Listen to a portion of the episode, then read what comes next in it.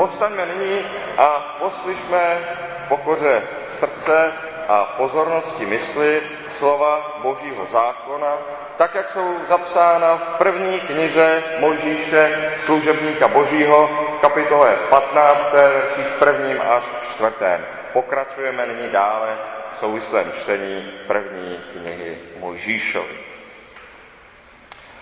Po těchto událostech se stalo Abramovi ve vidění slovo hospodinovo.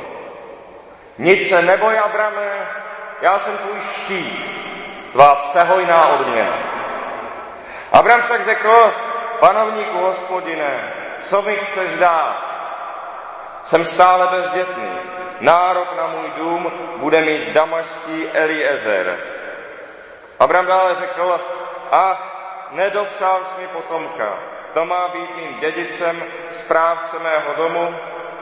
Hospodin však prohlásil, ten tvým dědicem nebude. Tvým dědicem bude ten, který vzejde z tvého lůna. Amen. Tolik je slov zákona Božího, posaďme se.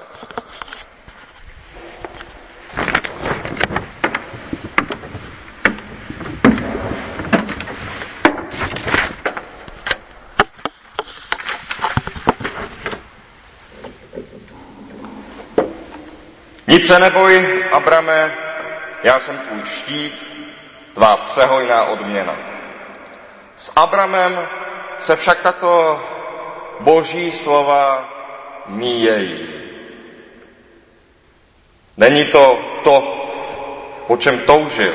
Podobně, jako mají ostatně malý dopad různé plagáty a misijní letáky s nápisem Ježíš je spása a podobně. Ten, kdo dal takový plagát vytisknout, ví, co to znamená pro něj. Ale náhodný čtenář na ulici většinou vůbec netuší, co by si pod tím měl představit. Proč by to vlastně měl chtít. Ostatně není vůbec snadné ani osobně člověk člověku vysvětlit, proč je pro mne víra důležitá, ba nejdůležitější, důležitější než všechno ostatní. Že je Bůh sám cílem a odměnou, k tomu člověk musí dorůst. A s Abrahamem se to stane. Nakonec toho jediného syna bude ochoten obětovat, když Bůh požádá. Vztah s Bohem pro něj nakonec bude důležitější i než ten vytoužený syn. Ten čas, kdy Bůh sám bude pro Abrahama přehojná odměna, přijde. Ale zatím tu ještě není a vše má svoje pozadí. Vidíme, že vztah k Bohu se u člověka buduje nejprve skrze nějaké viditelné psání na tomto světě. Vztah k Bohu se u člověka buduje nejprve skrze nějaké viditelné psání na tomto světě. A znovu se zde potvrzuje ta moudrá věta z doby reformace, poznat Boha znamená poznat Boží dobrodiní. Lidé Bohu dosti často uvěří, protože si od něj slibují vyřešení nějakého problému nebo splnění nějakého přání, které je teď a tady. A přesto většina současných křesťanských myslitelů popisuje důvod k víře obvykle právě nějak tak, že samotná myšlenka na Boha, samotný ten pocit, řekněme, vztah s Bohem, že, že to je ta odměna. Jak si to, co je v hlavě, to, co je vnitru, to je ta odměna. S tím je spojeno vícero nebezpečí. Podívejme se na ně. Pokud je odměnou na Boha myslet, takový Bůh se časem postupně mění na takového Boha, na kterého je tomu, kterému člověku příjemné myslet.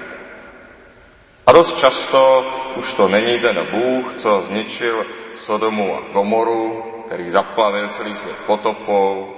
Časem to je Bůh, který ani nikdy nic zlého nedopustil, a jak si přes se stalo nějak, když o tom nevěděl, nebo jak si to vysvětlit.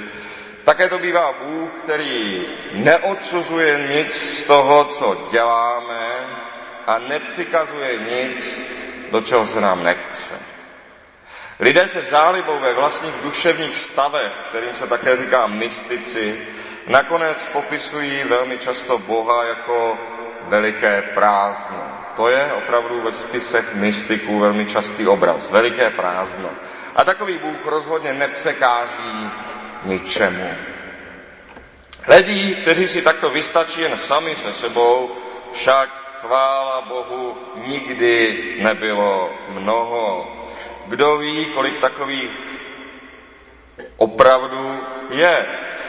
I mnoho těch totiž, kdo tvrdí, že si vystačí jen s Bohem ve své mysli, o tom nakonec musí psát knihy a vyprávět lidem své zážitky.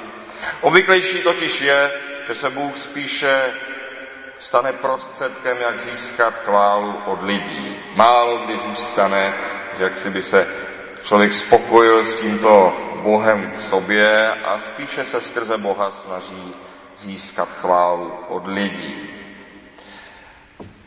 A zhruba dvěma způsoby. Když řeknete o Bohu ve společnosti něco, co zrovna není lidem příjemné, co je třeba trochu znepokojivé, velmi rychle se někdo ozve slovy ve smyslu, že tedy Bůh, kterého tedy on věří, je láska, je jaksi přivětivější než ten váš Bůh a tím získá celé společen, cené společenské body. Nás dá se na to docela sázet, že se vždycky někdo takový ozve, když řeknete o Bohu něco trochu tvrdšího. Dá se to vyzkoušet. To je tedy jeden zavržení hodný způsob, jak Boha použít pro zvýšení vlastní prestiže. Druhý, stejně zavržení hodný způsob je mít pro lidi vždycky připraveno nějaké pokárání, mít vždycky na rtech přichystáno něco jako líbilo by se Bohu, že jsi byl v kině, nebo koupil by si Ježíš sportovní auto a tak podobně. A jistě jste také narazili na takové lidi, kteří rádi druhé takto mlátí po hlavě. Lidé, kteří hlásají lásku k Bohu jenom pro, pro ten pocit, hlásají v zásadě nauku saduceů, které známe z Nového zákona. Saduceové také zastávali, že Bůh, že co Bůh chce, by bylo dobré dělat, i kdyby Boha nebylo. A že vlastně tak se má o jednání člověka uvažovat. Vlastně dělat věci, i kdyby vlastně za ně neměla být odměna od Boha. I sami dnešní židé saduce odsuzují jako odpadlíky a bludaře a jsou v tom s námi v plné schodě. Za touto zdánlivou ušlechtilostí je totiž vždycky skryta sebezáliba a sobectví. Bohu jsme totiž vždycky vděční za něco. Bohu jsme vždycky vděční za něco. Proto je dobrým návykem modlit se před jídlem, které od Boha dostáváme. Je dobrým návykem modlit se při probuzení, protože jsme přečkali noc a při uléhání, protože je za námi den se svojí námahou a starostmi. Proto, když se něco nečekaně zdaří, je správné říci Bohu díky. Co tedy můžeme doporučit z dnešního čtení, je Abramová upřímnost. Abram nepřestal s Bohem mluvit, protože se jeho přání zatím nesplnila. Nevzdal svoji víru, ačkoliv se jeho přání zatím nesplnila. Abram nestratil také k Bohu úctu a stále jej oslovuje panovníku, hospodine, velmi úctivě. Abram nepřestává věřit, že co si nejvíc přeje, jedině Bůh mu stejně může dát a nikdo jiný. Ale Abram také neváhá zcela otevřít své srdce a říci, popravdě řečeno, Představoval jsem si to jinak. Podle nejlepšího svědomí už teď jsem chtěl mít syna a nemám ho. Neodpovím, Bože, ty sám mi stačíš, protože to hezky zní. Neřeknu to, protože se to tak sluší. Neřeknu, Bože, ty sám mi stačíš, protože jinak by se třeba Bůh rozčílil. Abraham totiž Bohu věřil. Neodpovídal mu ze strachu, ale mluvil s Bohem jako s tím, komu můžeme říct všechno. My bychom mohli pišně říkat, Abram měl vydržet, vždyť přece víme, že mu Bůh nakonec syna dal, to víme my, protože už jsme to četli, ale od chvíle, kdy Abram poslechl boží povolání a šel do zaslíbené země, uplynulo 15 let. Již 15 let je tomu, co Abram vyšel a došel do zaslíbené země.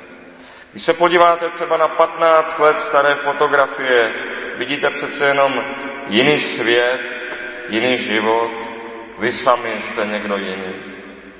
Tak dlouho trvalo Abramovo čekání na naplnění zaslíbení a do té doby se staly jiné zajímavé, ba velkolepé věci.